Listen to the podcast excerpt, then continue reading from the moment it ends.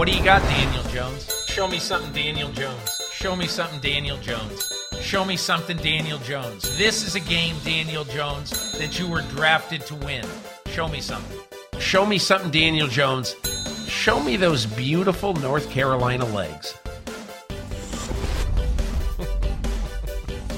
Oh, yes, the beautiful North Carolina legs. Peter King every week during the season on Friday when Chris is in his hammock with a pina colada and and uh, uh, daddy cigars, he calls them. Peter King, show me something draft. It's almost always Daniel Jones. Apparently. And the Giants showed him something yesterday in the form of a deadline deal so they could apply the franchise tag to Saquon Barkley. Let me just make this observation. Because I said yesterday, at this point, just go ahead and take the tag. It would have been in Daniel Jones' long term career interests to take the tag because you get tagged once. It's better for you the next time you get tagged. It's even better for you the third time.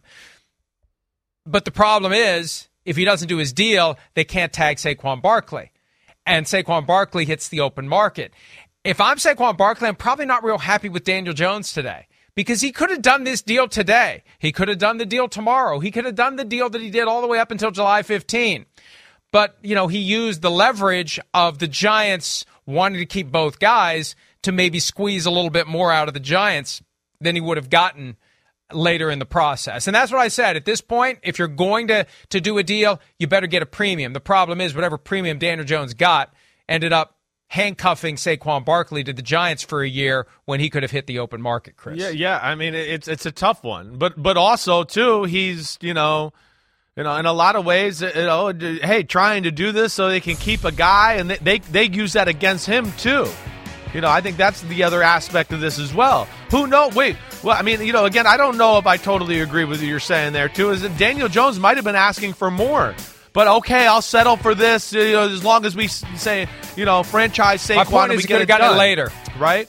Right, right. So, so Right. you That's know, part of the deal, though. That's but that's he's restricted Saquon Barkley he has from a shot at restricted the him. open market by I- doing the deal. No that's doubt. my point. No, you're you're you're you're not wrong by that. You're not wrong. I, I mean, listen, as a Giant fans, as a Giant fan, I'm ecstatic. We get we keep both, and hopefully they can figure out a way to work out a long term deal that makes sense for Saquon Barkley. Uh, but you know, Daniel Jones. I mean, from what it looks like, again, we saw a lot of positive signs from this player last year. Uh, he he did a lot of good things with a team around him that you know. I you said it right before we came back on air here. It wasn't like it was super talent around him, right? He showed the ability to something you talk about a lot that when the play's not there, he can he can do some things when it's not there. Nobody's open, protection's bad. His ability to run is is special. It's kind of top five ish in football as far as quarterback running is concerned, let alone, hey, I think they like everything else about Daniel Jones. So it's good to see them get this done and, you know, they can move on and try to figure out the rest of their roster and hopefully a deal with Saquon Barkley.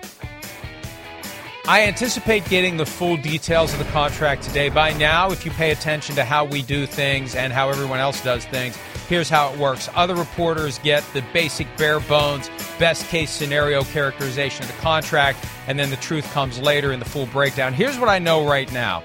And again, I've yet to see the full breakdown. I'm told 93 million effectively guaranteed at signing, 104 million total guarantee. That includes injury guarantees that don't and won't vest. The incentives and the escalators allow him to earn up to two million in each year of the deal for hitting top 15 quarterback stats. Another two and a half million per year if he's top 10. Another two and a half million if he's top five. So that is, if my math is correct, and it rarely is, seven million per year tied to being in the top five. If he's in the top five by way of statistics, and we'll find out what the statistics are, he makes another seven million a year. He's got five million of incentives and escalators for playoff performance each year. So um, it's characterized as a win-win. Giants are on the hook for two years and a twenty-one million dollar guarantee in year three.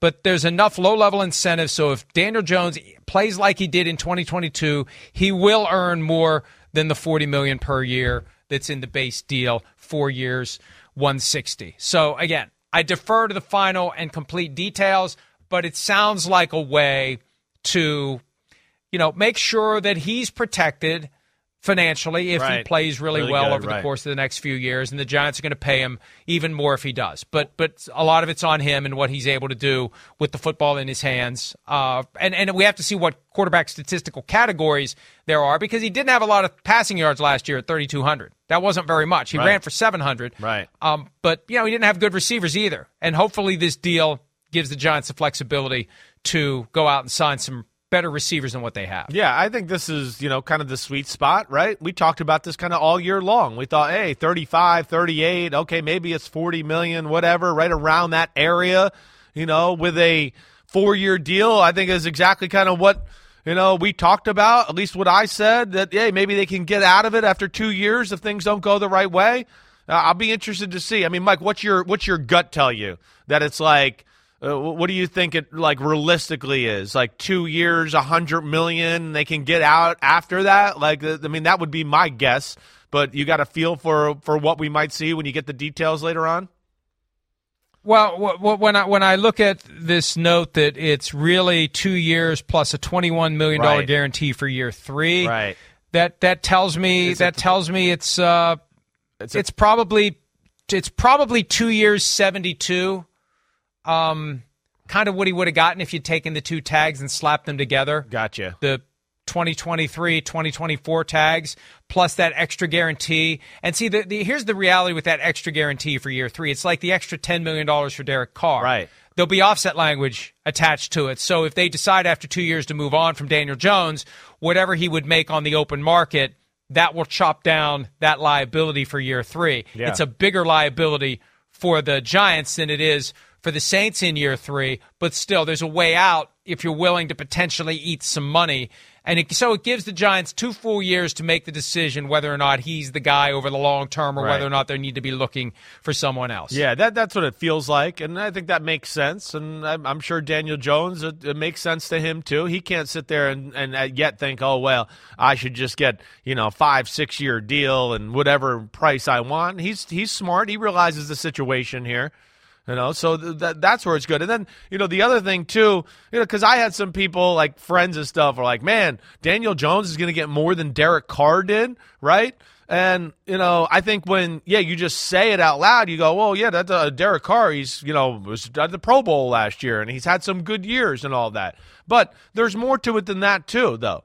You know, Daniel Jones, one, yeah, he's homegrown talent for the Giants. Two, it's all come together with the new head coach who believes in him and all that. So Derek Carr obviously didn't quite have that there with the Raiders. And then other three is, you know, he I, I think there's a little bit of a premium because of kind of what you said. He showed his potential this year.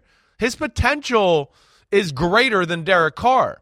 You know, again, this is a big human being we're talking about, six five and that change, over two hundred and forty pounds. You know, he can. He's got a very good arm. He's extremely accurate. And then, like you talked about, it's over seven hundred yards rushing. You know, over 700 yards rushing, but still not the best O line in football, and no weapons to worry about on the outside to where you're getting double teams on receivers and making the rushing easier for you as a quarterback. So, you know, again, I think there's some things there that, yeah, you know, the potential, the homegrown talent, the organization likes him, and it all came together with this coach who seems to believe in him and wants to make it grow with him, and that's why he ends up getting paid more than a guy who's more established than Derek Carr.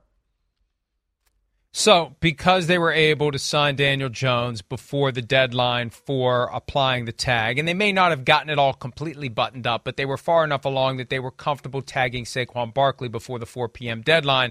Barkley gets 10.1 million for what will be his sixth season, and running backs get screwed by the current rookie wage Yeah, they do. Fifth year option. And I remember saying this when they came up with the current CBA in 2011, which really restricted what guys taken at the top of the draft make. Um, you can take a running back, you can keep him for five years, you can tag him once, you can tag him twice. That's his career. Seven years. That's his career. And that's where they are now. They paid him 38.4 million for the first five years of his contract, which isn't horrible money for running backs. It's all based on the first four years, especially 31.4 million was based on the fact that he was a second overall pick. It wasn't based on the fact that he plays running back. So he made 7.2 million last year under his fifth year option, and now he's going to make 10.1 under the franchise tag, and next year it would be 12.1 uh, under the franchise tag, and you know after that, see you later, Saquon Barkley. I wouldn't sign him to a long term contract at this point. Um, I, I, it's 10.1. He seems to be happy with it. We Yeah. showed the tweet earlier. He congratulated Daniel Jones. He, I think he understands how the business works for running backs, and he'll have, in all, seven years in when he hits the open market.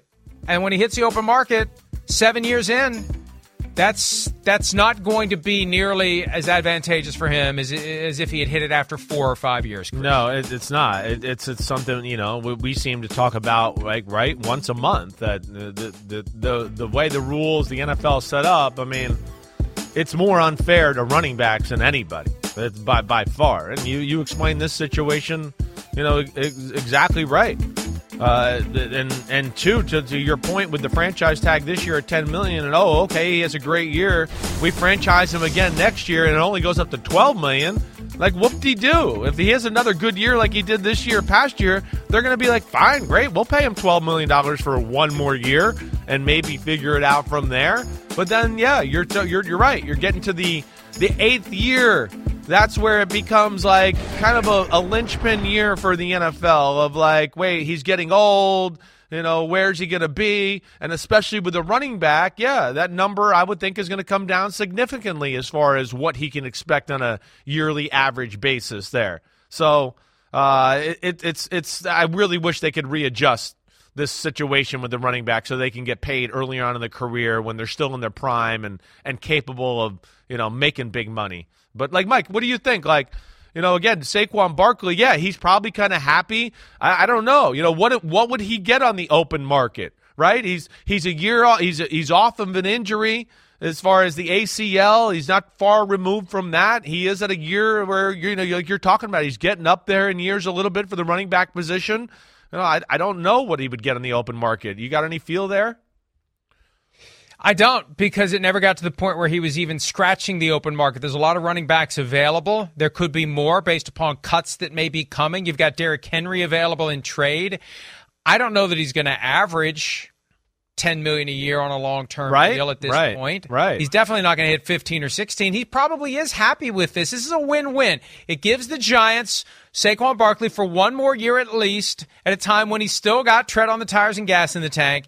And, you know, it's a significant payment. It's a significant cap number. They could sign him to a longer term deal and knock that down, but it feels like a, a good balance. It feels like a win-win. And and again, he's not upset about it, even though he arguably could be, should be. It's just the nature of the sport. It's the nature of the position. The franchise tags for running backs have gone down since Le'Veon Bell did it. Yeah. And uh, Crazy. It's the market. The market's just not there. Don't play running back, kids. Any kids out there who are foolish enough to be listening to this show when there's much other more important things you should be doing on a Wednesday morning, like getting ready for school or studying for that test that you didn't study for last night because you were playing Call of Duty.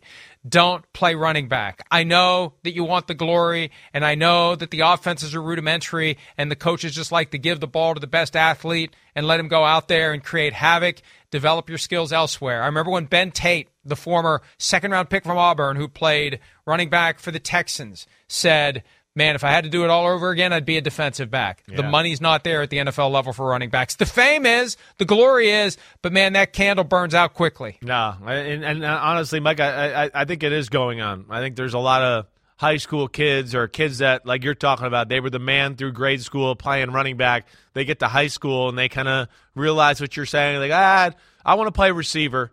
I, I, there's more of a future there, and I think that's probably part of the reason we see, you know, some more running back type bodies in the NFL playing receiver because of because of what you're talking about. And you're you're exactly right. You're spot on. But yeah, you know, McCaffrey is the high water mark right now at 16 million, and most people would go, well, that that's crazy to pay him that. You know, and everybody was saying that before he started to produce with the 49ers last year and do that.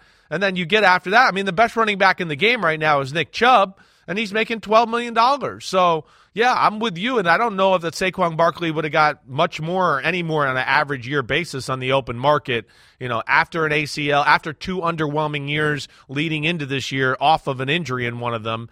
yeah, I, I would have a hard time believing that. But damn, they got to fix this for running backs. They really do.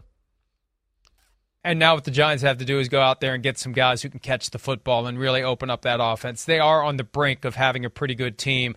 Daniel Jones has another year with Brian Daboll. They have cap space that they can use to Yep. get some receivers, and this Giants team could could be dangerous in the coming years. All right, let's take a break. The other team in New York trying to sign a quarterback, one that's not currently on the roster, making a trip to Cheese Country, where the Jets brass. We'll give you the latest on everything that is or isn't happening with Aaron Rodgers right after this.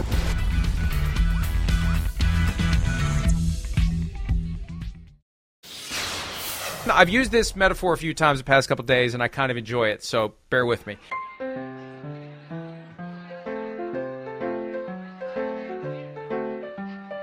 It would be nice to milk the Packers have given Aaron Rodgers permission to talk to other teams cow before we pivot to the Rodgers has talked to the Jets cap. So it's just it's odd that that step got skipped Yeah. in the overall Right. generation of chocolates on the assembly line that we in the media like to throw out. We're like Lucy and uh, Ethel. Ethel, right? No, Ethel. Ethel. Yeah.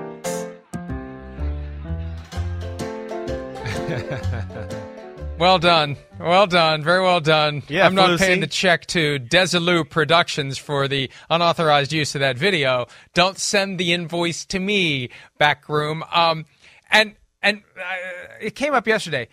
Vivian is the name of the actress who played Ethel, but Vivian was also the character in one of the subsequent Lucy shows after it was just her uh, without without Desi Arnaz. Because that's when I remember watching it when I was a kid on CBS Mondays at eight o'clock. There was some Lucy show with with Mr. Drysdale. She worked at a bank, and Mr. Drysdale was her boss, and Viv was her friend. So Yeah, I kind of remember that, you know, but yeah, I'm totally the into the, the age of just true, you know, the old fashioned reruns and you know, I don't you don't even see them anymore. Is there a channel or anything that they come on anymore? Wait a minute. You know what? You know what? I may be mixing up my shows. Was Mr. Drysdale the banker in Beverly Hills, uh, Hillbillies? Ooh, it- there was a there was still a banker. There was a banker on the Lucy show. See, this is I don't know. when you Maybe know. Mr. Drysdale. Maybe Mr.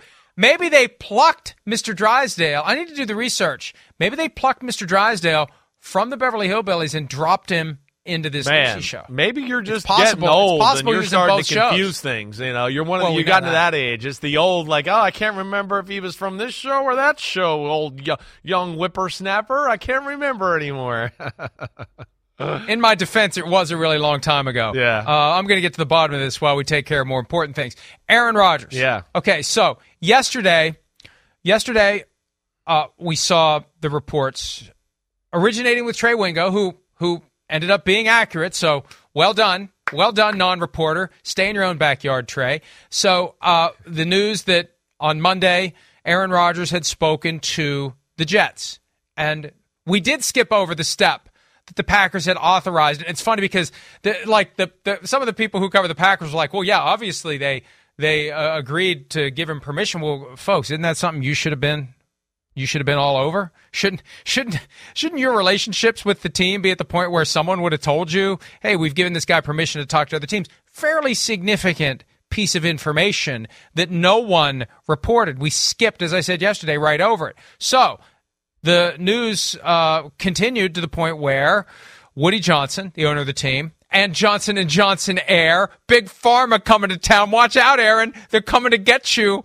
Uh, Robert Saleh, Joe Douglas, and Nathaniel Hackett all reportedly were part of the group that went to Green Bay to meet with Aaron Rodgers to talk to him about possibly joining the Jets. And California, that tells right? me They flew out to Cali, I think it was it? California? Yeah, right. Yeah, I think so. Uh, I thought uh, it was. Apparently, Green I'm Bay, wrong. California, wherever, wherever, Yeah. wherever the really rich guy's plane goes, and it, it's not restricted to uh, just half of the country. They went to see Aaron Rodgers, and and again, that that's just another little piece of information that lets us know we're getting closer and closer to the point where he's no longer a Packer. Whether he plays for the Jets or someone else or no one at all, you wouldn't be taking this meeting if you were committed to playing for the Packers in 2023. Chris. No, no. I think by by all due accounts, this is real. This is real. And if you made me bet right now, I would sit here and start to go, no, I expect Aaron Aaron Rodgers to be the Jets quarterback here and, and make it official sometime in the next week.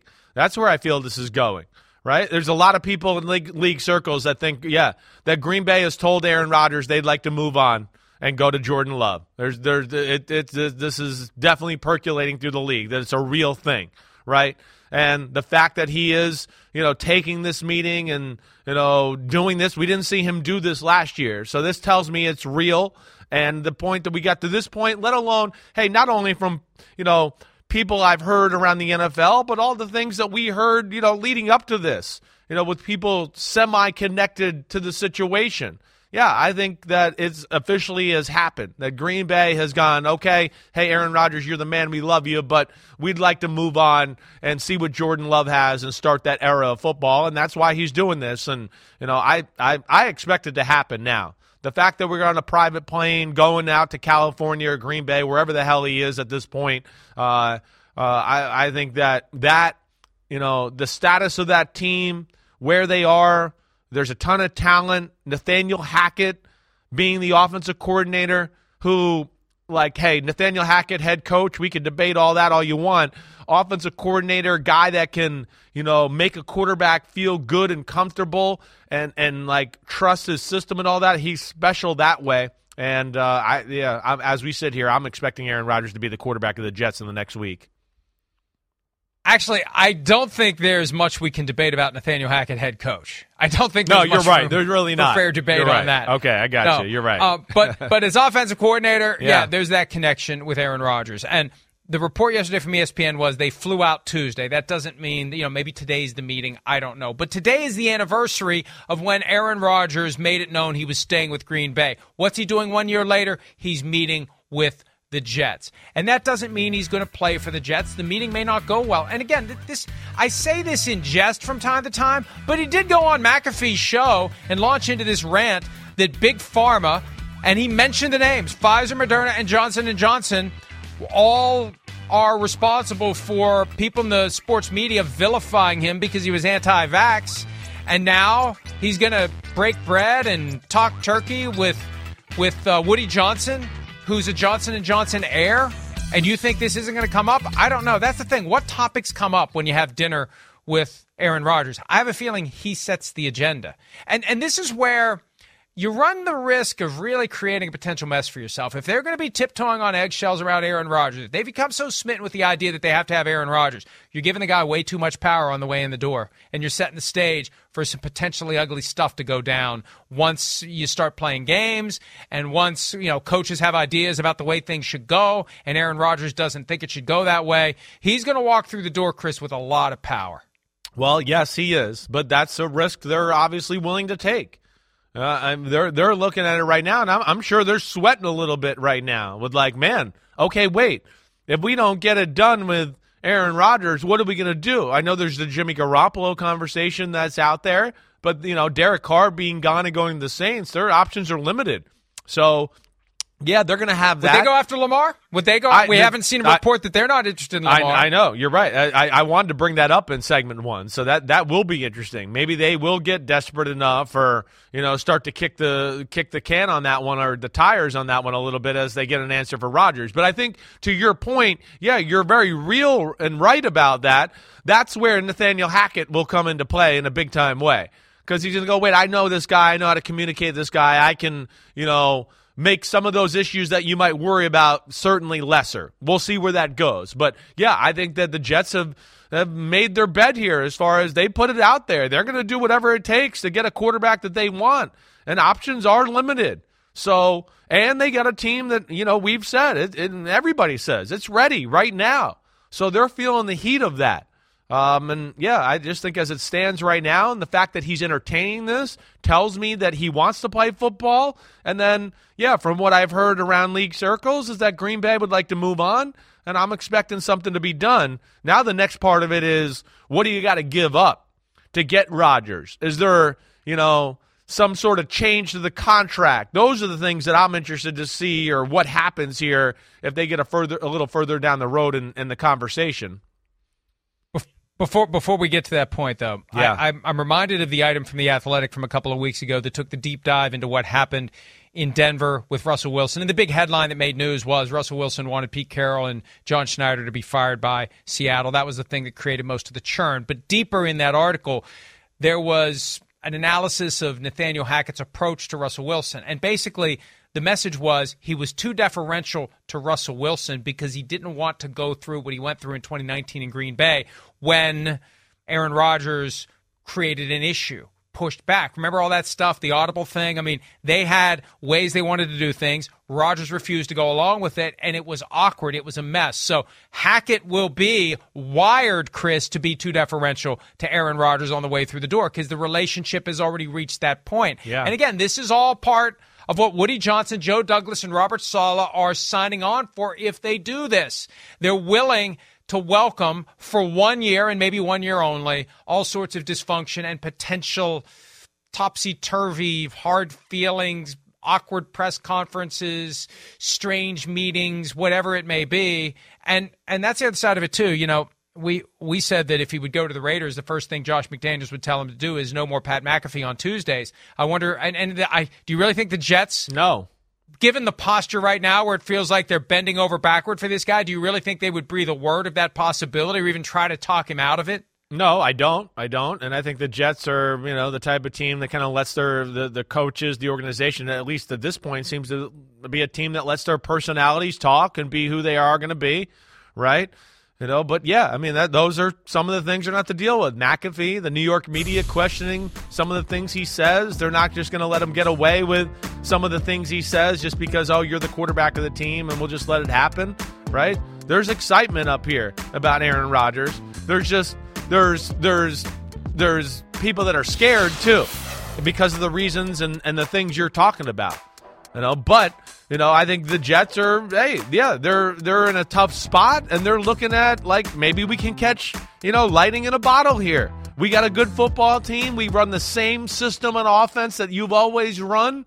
And, you know, we we're hoping maybe they can make it like Brett Favre and the Vikings. And let's see if we can make some sort of run. You know, again, is that wishful thinking? I don't know. You know, what's it going to take to get done? I don't know either. But th- here's what I would say too, Mike, as far as you know, you, you brought up a lot of things that certainly are worthy of questioning. You know, what what is it going to get it done to to get Aaron Rodgers? I can't I can't imagine that Green Bay is going to hold the Jets feet to the fire here, especially with what I'm hearing. And it sounds like they'd like to move on and go with Jordan Love and the price tag of the contract. And like you said, he might be gone for a year to where I, I could see maybe the trade because it seems like if that's the case, both teams or both sides want to get this deal done. I could see this trade going down for us looking at it and going, damn, they got Aaron Rodgers, you know, just for that, or it wasn't as expensive as I thought. And I think it's going to be because of the reasons, you know, I explained and you explained already too. At one point, somebody suggested multiple first round picks. There's I don't no way think you're getting so. multiple first round picks I, for a guy that may only play one year. Uh, no way. How about this? How yeah. about this? Yeah. Let's do this. If you're the Jets and you're the Packers. Yeah. Okay. 15 years ago, Woody Johnson owned the Jets. 15 years ago, Mark Murphy was the CEO of the Packers. Why not take the Brett Favre trade terms, blow the dust off the cover, and use it again? Here's what it was Packers got a fourth round pick if Favre played under 50% of the snaps in 2008. If it was 50 to 70, it becomes a third round pick. If it's 70 or more, it becomes a second round pick.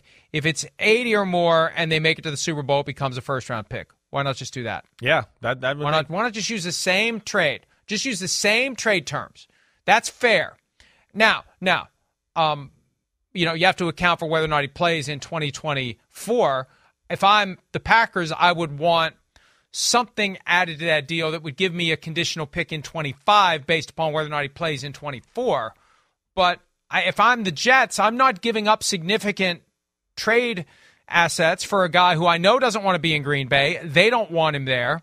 And I don't know how long he's going to play. Right. That's too much to give up. And and he's due to make 59 million in change, 58 million of which comes in the form of a guaranteed salary where there is the ability between March 17 and week 1 to convert it to an option bonus that will spread it out and make the cap hit like $15 million each year, which is very manageable. Yeah. But if I'm Rodgers, I'm, I'm you want me? You're paying me my 59 million. I'm not changing it. You get a favorable cap number on the front end. Yeah, you're going to have a bill to pay on the back end, but with every big quarterback contract, there's a bill to pay on the back end by way of cap charge. The money's already paid. The cap charge catches up.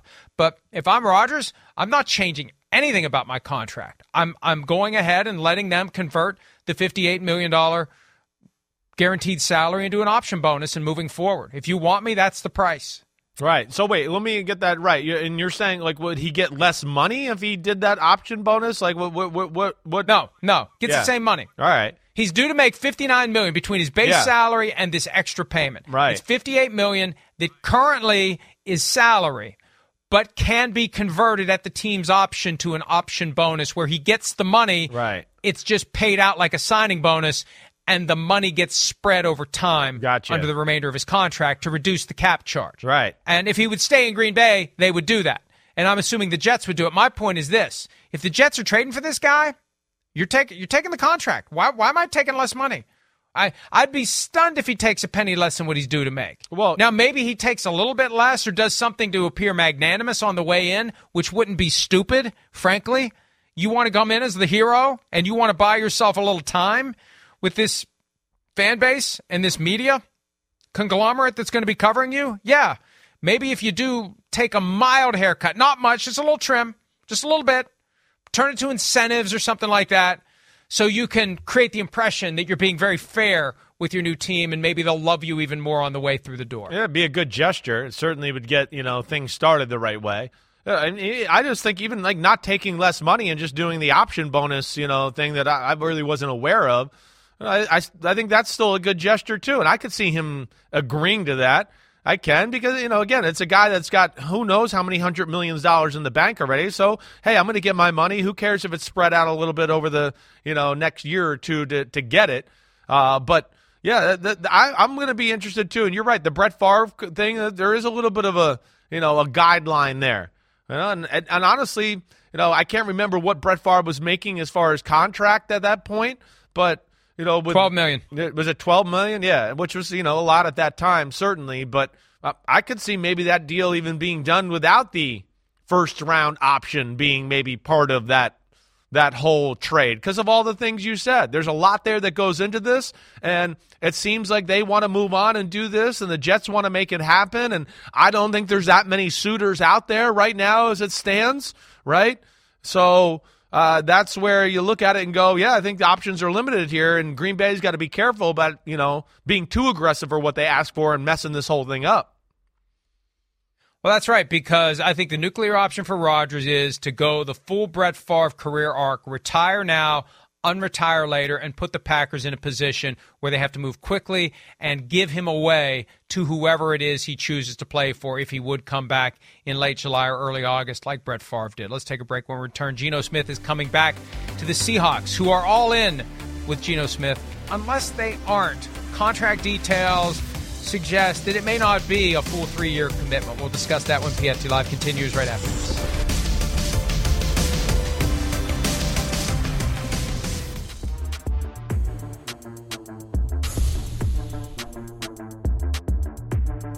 You know, there's a lot of talk about the scouting combine, whether it's a necessity, whether it should go away, whether it should be changed. Jerry Jones, meeting with reporters last week, specifically wanted to be asked about it so he could share his thoughts. Among other things, he said he's for continuing to work to really make this thing appropriate. I think we can make it just exactly like it would if you were interviewing for a major company or something like that and ask those kinds of questions. Players really should, in my mind, appreciate the promotion.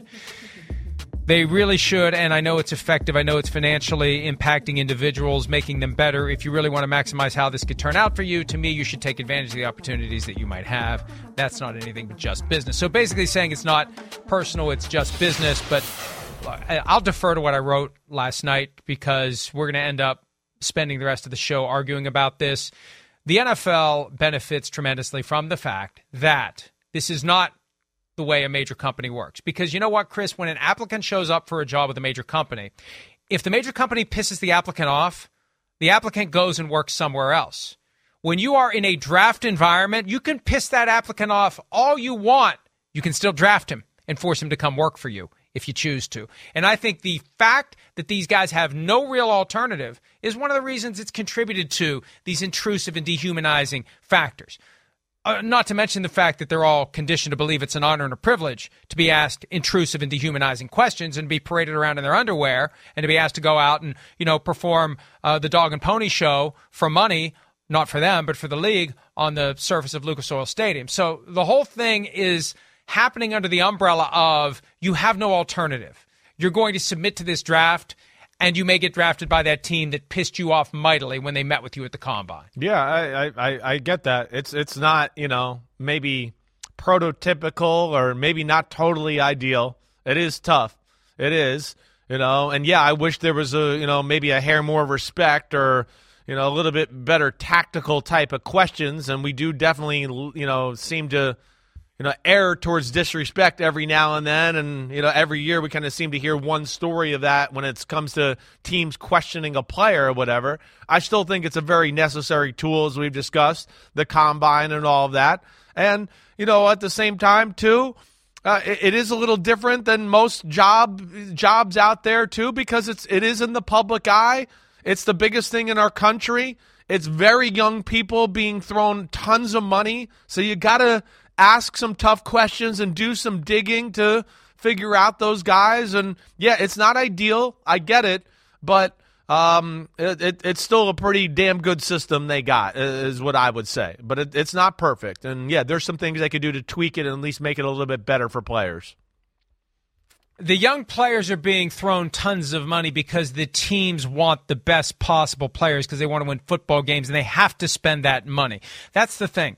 We we always lose sight of the fact that this is for the benefit of the teams to find the best possible players. And somebody's going to be picked first overall, somebody's going to pick second, somebody's going to be picked in every spot.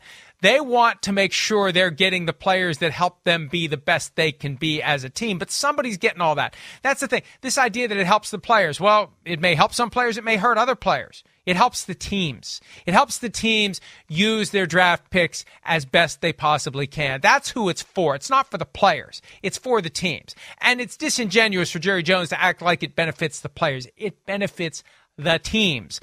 It helps them well, sure. pick the best players that will help the team win football yeah, games. It I mean, helps that's, them. That's, that's, what it's all about. It helps them more, no doubt. But it does help the players. I mean, it does. I, I, don't. You you can't argue that too. It does help. I mean, we we how. Well, How? how's it help them? Well, one, I mean, again, the workout itself helps people. We see that happen every year where it opens. Oh, whoa, he is what I thought he was in film. Or whoa, you know, I wasn't sure, like we talked about. You did at a pro day. Well, okay, but you know, you get a better that, look here. It's not day. always your perfect thing, and then, but also you get a more of a chance too to, hey, I'm, I'm just saying to sell sell yourself, right? And there is a lot of team. Oh man, we met him, and whoa, did we love this guy? You know, we kind of thought he was this type of player, but now we got to see him in person and measure him and do that type of stuff, and got to talk to him. Whoa, he jumped up twenty or 30 spots for us on our draft board. It does help them, but yeah, ultimately you're right. It favors the league and the process they are. But like again, I'm not going to argue against it. It's the number one sports league in the world. It's not even close right now as far as oh. what it makes. So, you know, it, it is working pretty damn well as far as what we got right now well, in this formula. Eh, but, but here's the point. Here's the point.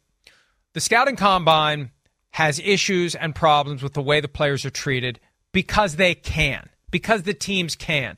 Again, because the players don't get to choose where they go. Imagine how different it would be. And I don't want to start into an argument about I think the draft should go away because I still think the draft should go away. But if there was no draft and you had to recruit these kids, no one would be asked, is your mother a prostitute? No one would be asked intrusive questions. They would be kissing their asses if they had to recruit them.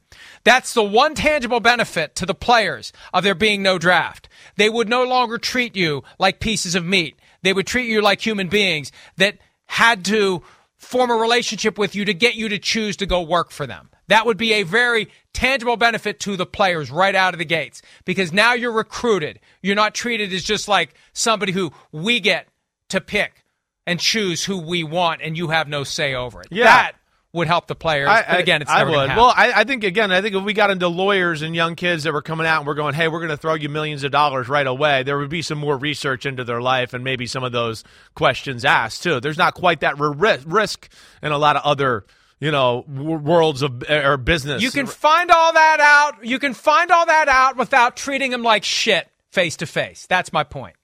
A lot of these players get treated like shit face to face. It's gotten better and they're more sensitive to it, but it's all part of this macho head game that they play with these guys. And I'd like to think that that's evolving out of the sport because that doesn't prove anything for anyone. Let's go ahead and take a break. Before we do, though, Chris, you've got an important update from Aunt Wendy. Yeah, Aunt Wendy, you know, a fellow old timer like yourself, she wants to set you straight here, okay? So you were on the right path as far as that, but Drysdale is Beverly Hills Billy, Hillbilly. So you, you, you got that right. And then Mr. Mooney was with the bank and Lucy and Vic. So good job. You flushed it out. You caught yourself there.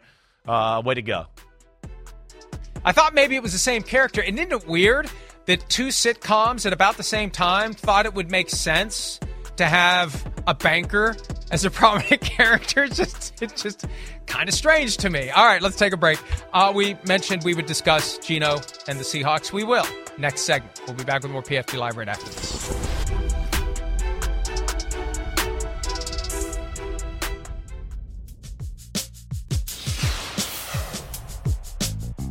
The Seahawks have worked out a contract with Geno Smith for three years, $105 million officially. They also officially have the fifth overall pick in the draft. So Pete Carroll, in the aftermath of Geno Smith's contract, was asked about whether or not this precludes them from drafting a quarterback with pick number five. Here's what he had to say. That opportunity is absolutely there. We can do whatever we need to do, you know, and and uh, um, which is a whole nother you know discussion of what's really exciting and you know the coaches are working at it and the scouts are working at it to try to position this thing. When there's only uh, you're at five this is different than we're used to seeing. You know this is really fun because you can pretty much predict what what's going to happen with you know four different choices you know. So which one is it? And and uh, so um, it's it's it's we're live on all you know uh, and all guns are blazing here now, look, either he means it or or he's trying to position himself to get the best possible trade package from the Raiders or the Panthers or the Falcons. We talked about that yesterday. It could be both. It yeah, could be both. It could be very. And big, if I'm Geno, if I'm Geno Smith, if I'm Geno Smith, I don't know how I feel about this. But you know, the bottom line is we broke down the deal. Uh, some of the contract details are out there. It's more like three years 75 not three years 105 there's incentives. We haven't seen the triggers yet for the extra $30 million that are tied to performance. But you know it's not the the the commitment the full three year $105 million commitment that we thought it was and so, yeah, there's an opening there for the Seahawks to take a quarterback, and they sit at number five, which they rarely do. But we also know their habit, Chris, is trading down. Yeah. And if I had to guess one or the other right now, I'd say it's more likely they trade out of that spot than it is they use that pick on a quarterback. Yeah, I would would agree with that too. I would lean that way as well. But I think you know you said it right. I, I think that there's you know all options are still on the table here and that both can be true that they want, you know, Geno Smith to be the starting quarterback this next year but they're going to evaluate quarterbacks and possibly take one at five. I don't think that's crazy. I don't think any team knows what they're going to do yet. I don't. You know, I talk to too many people around football right now. Coaches are, you know, and a lot of teams, they're way, I mean, the Jets right now, they're worried about Aaron Rodgers. They're not worried about the draft yet right? So there's teams here still where, okay, where Seattle, I think, looks at this, hey, we like this guy. All right, we got the insurance that he's our guy here, and, you know, for at least a year. And if he plays better than that and awesome, maybe longer than that. But at the same time, as we continue to go through this process, and if we start to, whoa, we're three weeks out from the draft, and damn, we love, you know, this quarterback right here this allows that option to still be, you know, viable and realistic. So I do think they got the best of both worlds here as far as that's concerned. But yeah, I'm with you in the fact that I don't expect that pick to be a quarterback, and I would expect them to trade down. We know they got some things on their roster they need to fix. But what Pete Carroll says is a very real thing. It's rare that you're at that spot in that little bubble of, whoa, we can get franchise game changing type quarterback here.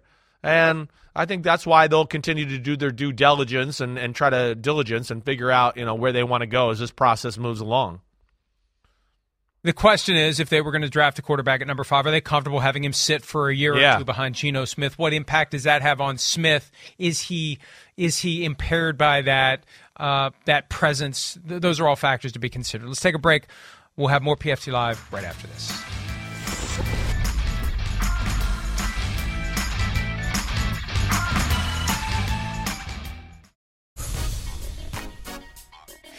Well, this is the final 10 minutes of Chris's week because he's going to be in Miami. There he is. oh, I hope that that's what you'll wear. It's oh, not. my God.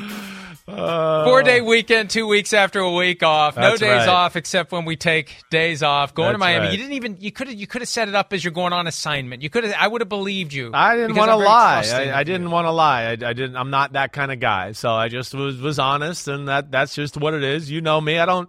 I don't take days off very often, as far as that's concerned. And well, I think another thing that like I, it is weird that I, I, I'm like, oh, there's a part of me that's like, damn, we just went on a vacation. I'm not sure if I really even feel like doing this too. But I am getting to the time of the year where like there will be no days off. This is the time of the year where on Fridays and Saturdays and Sundays, I'm sitting there in front of the computer screen watching draft prospects and going through it. So, you know, I, I'm reminding myself of those struggles that are about to come as well.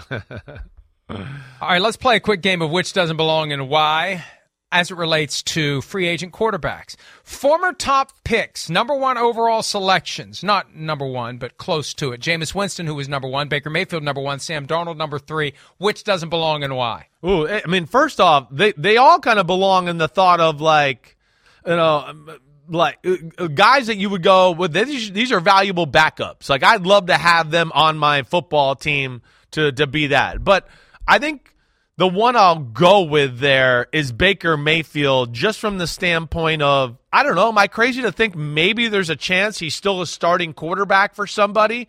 You know, I guess that's that's my difference there. They're both all three to me have great value for a team that's good and you go, "Wait, we need a viable backup in case our starter gets hurt and they can hold it down." I love that. But Baker I think doesn't belong maybe because I look at him as the one guy that depending how this all shakes out that some team might view him as a bridge starter in, in some capacity. At times, he's been his own worst enemy. He got screwed by the Browns last year to the extent that it slowed him down getting to Carolina. And he needs to go to a place now where he has the full off season to get properly ensconced. And we could see 2018 or 2020 Baker, which is pretty damn good quarterback, which is why he stands out. Trusted veterans, which doesn't belong and why. Jimmy Garoppolo, Jacoby Brissett, Teddy Bridgewater. Well, uh, Jimmy Garoppolo doesn't there because I, I think he's a little bit more in the trust tree to me than the other two there. You know, I've- Jacoby Brissett, I got great respect for what he did last year, and he's been better throughout his career than people give him credit for. Bridgewater to me is clearly a backup and scary to have as your backup because of like what we saw last year. You know, he, he's he's very injury pr- prone. That's not always what you want in your backup. So I go with Garoppolo, kind of like what we said with Baker. I still think there's a chance that somebody brings him in, maybe to be a starter here when all's said and done.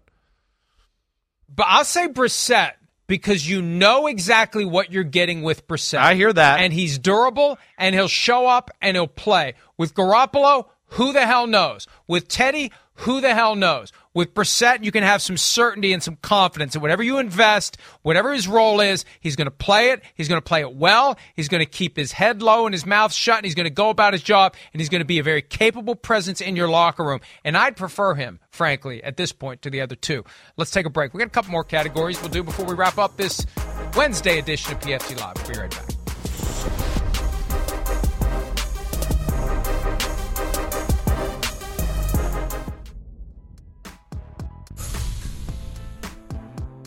Amid plenty of combine speculation that Tom Brady, who has said he is done, isn't really done, he took to Twitter yesterday to say anyone who thinks they have time to come back to the NFL has never adopted a two month old kitten for their daughter. Okay, funny joke, but that's really not the fire hose to the speculation that that is going to convince anybody. And I've seen different people couch that as, oh, Tom Brady shoots down rumors. It doesn't do anything. He's making a joke.